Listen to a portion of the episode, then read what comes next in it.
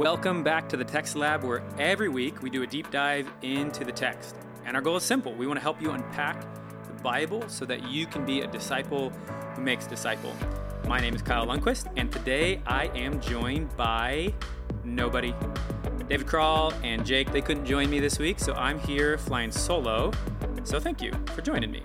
We are in the book of Romans, and I just want to do a quick little review, quick overview to reorient our heart and our mind to the text. So, Romans is a letter written to the Romans where Paul is explaining the gospel. So, chapters 1 through 3, we hear the bad news that all of us are sinners. Uh, nobody is righteous, no one is good.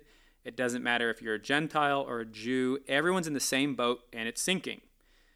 All of us are condemned. And then halfway through chapter 3, we start to hear the good news, and Paul begins to unpack the gospel and reminds us that we find salvation in Jesus. And the salvation is available to everybody. Anybody who puts their faith in Christ will be saved. So, chapters 3 through 11, he's unpacking the gospel. And then once he hit chapter 12, there's a big therefore.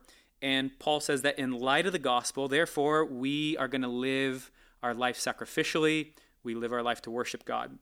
Today, we're in chapter 9. So we are back in that section where Paul is unpacking what the gospel is. And chapter 9 is full of challenging, challenging stuff. This is a chapter that Christians have debated and argued about for centuries. And I don't have all the answers, but we're going to wade in nonetheless. Before we do, I want to just orient again our mind to maybe two of the reasons that this passage is so challenging for us. So, number one, as we read chapter 9 in Romans, we bump into challenging ideas and concepts and words. So, in our passage today, we're going to read about predestination. There's a, a phrase where it's quoting God saying, Jacob I loved, but Esau I hated. These are some, some words, some, some concepts that are just difficult to wrestle with to wrap our mind around them, to understand what Paul is intending to communicate. So that's sort of the obvious reason that Romans 9 is difficult. They're just difficult topics. But the other reason that Romans 9 is difficult for us to understand is that as Paul makes his argument, he lays his argument out not by listing a, a five point rational argument. What he does instead is he reaches back into the Old Testament to highlight Old Testament narratives. And so Paul's argument is based on his understanding of the Old Testament. And so that means if we don't have a rich and robust understanding of these Old Testament stories, then it's going to be difficult for us to track what Paul is trying to articulate to us today. And I think a lot of modern evangelical Christians, our knowledge of the Old Testament and our understanding of those stories lags behind our understanding of the New Testament. I know that's true in my own life. And so it's difficult sometimes because in this chapter, he's going to be talking about Abraham, Isaac, Moses, Pharaoh, the Exodus, all these Old Testament people and stories. And, and that's really how, that's what he's going to use to make his argument. And so it's really important for us to become maybe more familiar. So, one of the best things you could do if you want to understand Romans 9 is go spend some time meditating on, reading, and studying some of these old stories.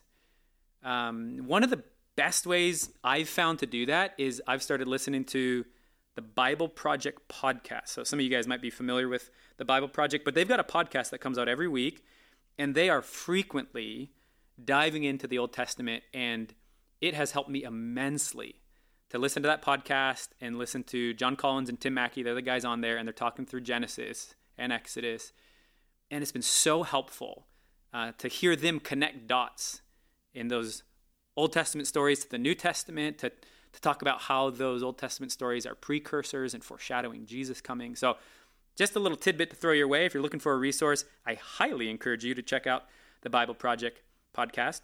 But again, as you look at chapter 9 in Romans, um, here's just a few of the Old Testament stories that we're going to bump into. We're going to hear about Abraham and Sarah, and specifically the promise that God made to them in Genesis 12. We're going to hear about Isaac and Rebekah and their children, Jacob and Esau. We hear about Moses, Pharaoh, Pharaoh's hard heart, the Exodus. We're going to read quotes from the prophet Hosea and the prophet Isaiah. So that's just in one chapter. Paul's going to hit all these different Old Testament narratives. And again, our ability to understand what he's saying here is going to be largely contingent on our ability to understand what was happening back then. So, again, one of the best things you can do if you want to learn more about Romans 9 is go chew on some of those old stories. But let's dive into this passage today. So, the question that Paul is going to try to answer, and, and Paul is trying to answer a question. A lot of Romans, Paul is making nuanced, logical arguments where he asks a hypothetical question and then answers it. And then his answer leaves us with another hypothetical question that he asks and he answers.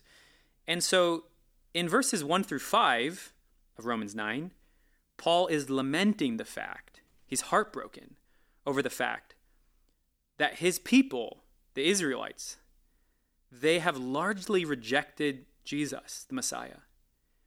And so this raises a question. God's plan in the Old Testament, as you read it, is to bless the entire world and reconcile the world to himself through the people of Israel, Abraham's offspring. And so then, as the Christ comes and Israel is largely rejecting Jesus, this raises some questions. Is God's plan failing? Is God changing his plan? Was he going to work with Israel, but now he's not going to work with Israel? Should we be worried about God changing his plan on us? And so once we get to verse 6, he he answers this question that is implicit. And he says, "But it is not as though the word of God has failed." So you could imagine people wondering, "Hey, if Israel has largely rejected Jesus, does that mean God's word, his promises have failed? And Paul in verse 6 says, no, it's not as though the word of God has failed. And then we could ask, well, how is that possible? If Israel is largely rejecting Jesus and God planned to bless Israel and use them to bless the whole world, then how's he going to continue in that plan? And then we just have to keep reading. So let me read the rest of this passage, picking up halfway through verse 6. He says, For not all who are descended from Israel belong to Israel and not all are children of Abraham because they are his offspring, but through Isaac shall your offspring be named. This means that it is not the children of the flesh who are the children of God, but the children of the promise are counted as offspring. For this is what the promise said About this time next year I will return, and Sarah shall have a son. And not only so, but also when Rebekah had conceived children by one man, our forefather Isaac, though they were not yet born and had done nothing either good or bad, in order that God's purpose of election might continue, not because of works, but because of him who calls, she was told, The older will serve the younger. As it is written, Jacob I loved, but Esau I hated. Okay, there's a lot there, and as I read through that, I imagine it might just sound confusing. There's some quotations in there from the Old Testament. There's, again, a ton going on.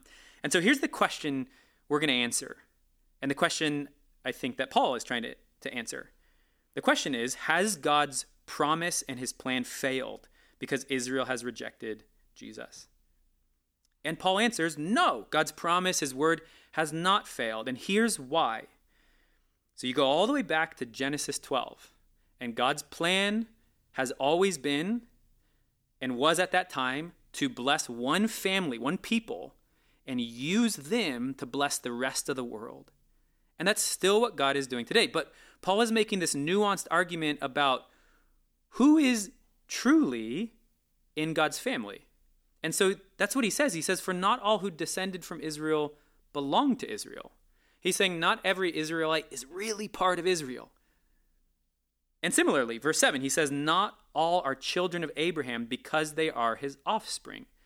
And so he's saying just because somebody shares DNA gen- genetics with Abraham, it doesn't mean they're really a true child of Abraham. And what he's getting at is this idea that runs actually from the beginning of Scripture all the way to the end. This isn't, this isn't even just a New Testament idea. And the idea is this that God's family has always been defined by faith and never been defined by blood alone. And so that's why God's promise and plan hasn't failed because God's promise and plan has always been to use a family and a people group to bless the nations, the entire world, but his family, it's not marked by Jewish blood, it's marked by faith. And you see this uh, laid out explicitly in the New Testament. So think of Mark 3. We encounter Jesus, he's preaching, and his own family, his biological family, they think he's crazy basically. He's lived for 30 years as a carpenter, and then all of a sudden he's decided he wants to be a rabbi, and he's traveling around preaching, and they think he's actually lost his mind.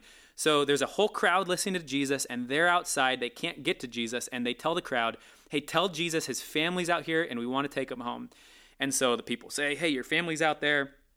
They want you to go home. And Jesus says this He says, Who are my mother and my brothers? Jesus is asking, Who's my family? And then it says, He looked around those seated in the circle, and he says, Here are my mother and my brothers. Whoever does the will of God is my brother and sister and mother. And so Jesus is reminding everybody that God's people, they're not defined by Jewish blood, they're defined by faith in Yahweh plays itself out through obedience. Paul nails the same idea in Galatians 5, verse 7. He says, Know then that it is those of faith who are sons of Abraham. And so again, he's saying the same thing in verse 7 in Romans. Children of Abraham, they're not just people who are descended biologically. True children of Abraham, the ones who carry this promise, they're people who live by faith. Jesus says something again similar in John 8, where he's talking to the Pharisees and and they're saying, hey, you know, Abraham's our father. And Jesus says, actually, no, your father is the devil. And he's reminding them that just because you have Jewish blood does not mean you're part of God's family. And in fact, you have aligned yourself with the enemy. And so Paul is trying to answer this question that maybe isn't always on our heart, but it, it is in the mind of the original audience in Romans. And the question is hey, if Israel's rejecting Jesus, does that mean God's plan has failed? And Paul's saying no because God's plan has always been to use a family to bless the nations, but that family, it's always been marked by faith. And so, even when you read in the Old Testament, there's all sorts of people who don't share Jewish blood, but they're part of the covenant family and they're used by God. Think of Rahab, think of Jesus' genealogy. There's a number of people who pop into Jesus' genealogy who are used by God, who are part of his family, who are blessing the nations, but they're not Jewish. They're outsiders who become part of the covenant family. And so Paul's just reminding us, and, and this is good for us to, to chew on, that um, God's family and his people, they are marked by faith. And so we could pause and just think about what's the significance of that in our own life. And, and I think um, one of the significant things that stands out to me is that it's easy for us to read the Old Testament and think that it's not connected to our life today. But that's not true because according to Paul and Jesus, we are actually children of Abraham. Christians today who live by faith are sons of and, and daughters of Abraham. That's what he's saying in Galatians 5 7. Know then that it is those of faith who are sons of Abraham. So if you're a disciple of Jesus, you are an inheritor of this promise that God made to Abraham way back in Genesis 12, where he said, I'm going to bless your family so that you can be a blessing to the nations. So that promise and that blessing is still ours to carry today. And so our job is the same job that Abraham, which is to go be a blessing to the nations. And that begins with our neighbors who live next door to us and extends all the way to the ends of the earth. And so when we wake up in the morning, we are part of this incredibly massive story that God has been telling from the beginning of time. God is seeking to redeem a broken world and to call back to himself people who are lost. And his plan to bring salvation and healing into the world is his people. And today, that's the church. And so that's your story. And that's a huge, beautiful story that we get to be part of. That orients and gives purpose to our life. And so I know when I wake up, it's really easy for me to just think that my life is about X, Y, or Z. It's easy to try to build my own little kingdom. It's easy to idolize things like comfort or success and to begin chasing those things as if those are the, the story that we're part of. It's easy for us to want to write our own story. But God has invited us to live in his, his narrative. And so the question to ask each day when we wake up is God, how are you inviting me to bless the world around me? And that could look like a hundred different things. But that's an, a question I encourage you to chew on and meditate on. Now, the latter half of this passage talks about how God has always chosen the people who are going to be part of his family. You don't earn your way into God's family. And we know that uh, as we read passages like in Ephesians 2, where it talks about grace is this gift that God has given to us. It's not something we earn so that we can't boast about it. Um, but that was true in the Old Testament as well. You see God choosing to give the covenant blessing to certain people. And that's what he's getting at in verses 7 onward. So he talks about Abraham and Isaac. Um, and he talks about how it's through Isaac that Abraham's offspring shall be named. And what he's what he's doing there is he's quoting this one verse from Genesis, but he's trying to hyperlink back to the whole story. So as you remember the story of Abraham and Sarah, they actually have two children. Ishmael is the firstborn, but then God says Ishmael is actually not the one who's going to carry this covenant blessing. God has his own blessing for Ishmael, but the one who's going to fulfill and carry the Genesis 12 blessing to be a blessing to the nations is Isaac. It's not Ishmael. And then something similar happens in the next generation. Um, Isaac and his wife, they have their own two children, Jacob and Esau. And right at the end, it says that Jacob I have loved, but Esau I hated. And what he's talking about there is who receives the covenant blessing. And it's Jacob, even though Jacob is the younger one. He's the one who God chooses to carry out this blessing. But here's the really important thing for us to chew on and what, what this passage is trying to get at, it, it's made explicit when you look at verse 11, and, and God is saying, I choose who's going to carry this covenant blessing, who's going to be included in my family. And he says, it has nothing to do with them being good or bad. He says he picks Jacob, though they were not yet born and had done nothing either good or bad. So Jacob doesn't carry this covenant blessing to go be blessed by God and then bless the nations. Jacob doesn't receive that because he's good. And actually, as you go look at Jacob's life, he's really not very good. He's incredibly deceptive. Right from the get go, his name actually means something like usurper. And then he lives into his name, deceiving his father, pretending to be his older brother to try to trick his dad into getting the blessing. Then he goes and he deceives his uncle. Later, this deceptive trait is passed down to his children. His children deceive him and lie about how their brother Joseph is dead, even though actually what happened is they sold Joseph into slavery. Jacob's not a good dude, but God picks him to be part of his family. And so there's something really humbling for us to meditate on as we read that, and something encouraging to be reminded of. And the encouragement is that you are not included in God's family because you're good. It's because God is merciful and He is kind and He has chosen to adopt you. And so that's, that's refreshing and encouraging to my heart because even though I know that cognitively and theologically, it's easy for my heart to start feeling like maybe I can earn God's favor, His love. Maybe I can kind of like chip in with some of my goodness. Like, I know it's mostly God that's saving me, but maybe if I, you know, I'll try to be good as well and add to it or whatever. And we know that's not right, but some of that stuff is lurking in our heart. But as we read this, we're just reminded that we are saved by grace alone. We are adopted and included into God's family because of his kindness and his love alone. It has nothing to do with what I do. And so there's something refreshing in that. I don't have to earn it. It's something we want to preach and tell others that hey, if Jacob's included, if Paul, Paul is murdering Christians before God, calls him and adopts him and invites him into his family. If those guys can be included, then for sure you can as well. And so we can we can use a passage like this to remind people that it's not about performance or being good enough. Um, it's about hearing God's voice and responding to His invitation of grace. Um, and then there's something humbling there to just remember that those who are in God's family, we are no better than those who are not. And one of the worst things we could do is what Israel falls prey to often in the Old Testament is to begin to look down our noses at others judgmentally and to think that we've somehow arrived spiritually. And so this passage breathes humility into our heart, reminding us that the only reason we get to be part of God's family is because God is kind and invited us, uh, us in.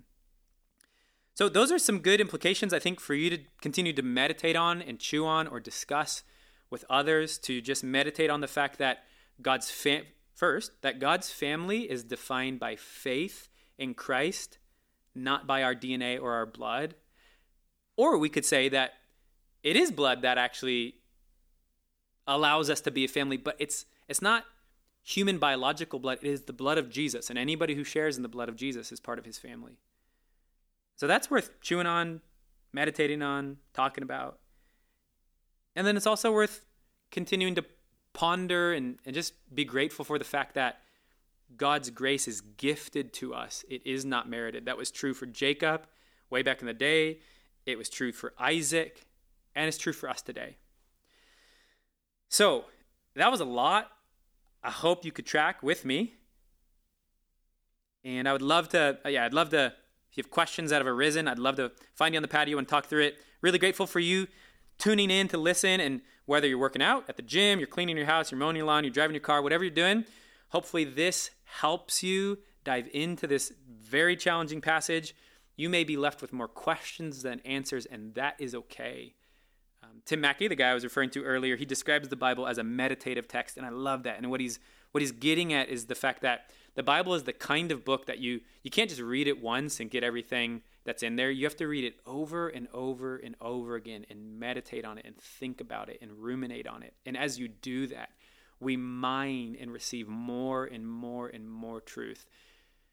It's a storehouse. And the more often we come and sit before Scripture, the more truth that we'll discover. And so, this is for sure one of the passages that we have to meditate on over and over and over again. So, as always, do your own prep, and I encourage you not just to take my word for it, but to dive into the passage, let the Spirit lead you. Thank you so much for joining in, and we'll catch you next time on the Text Lab.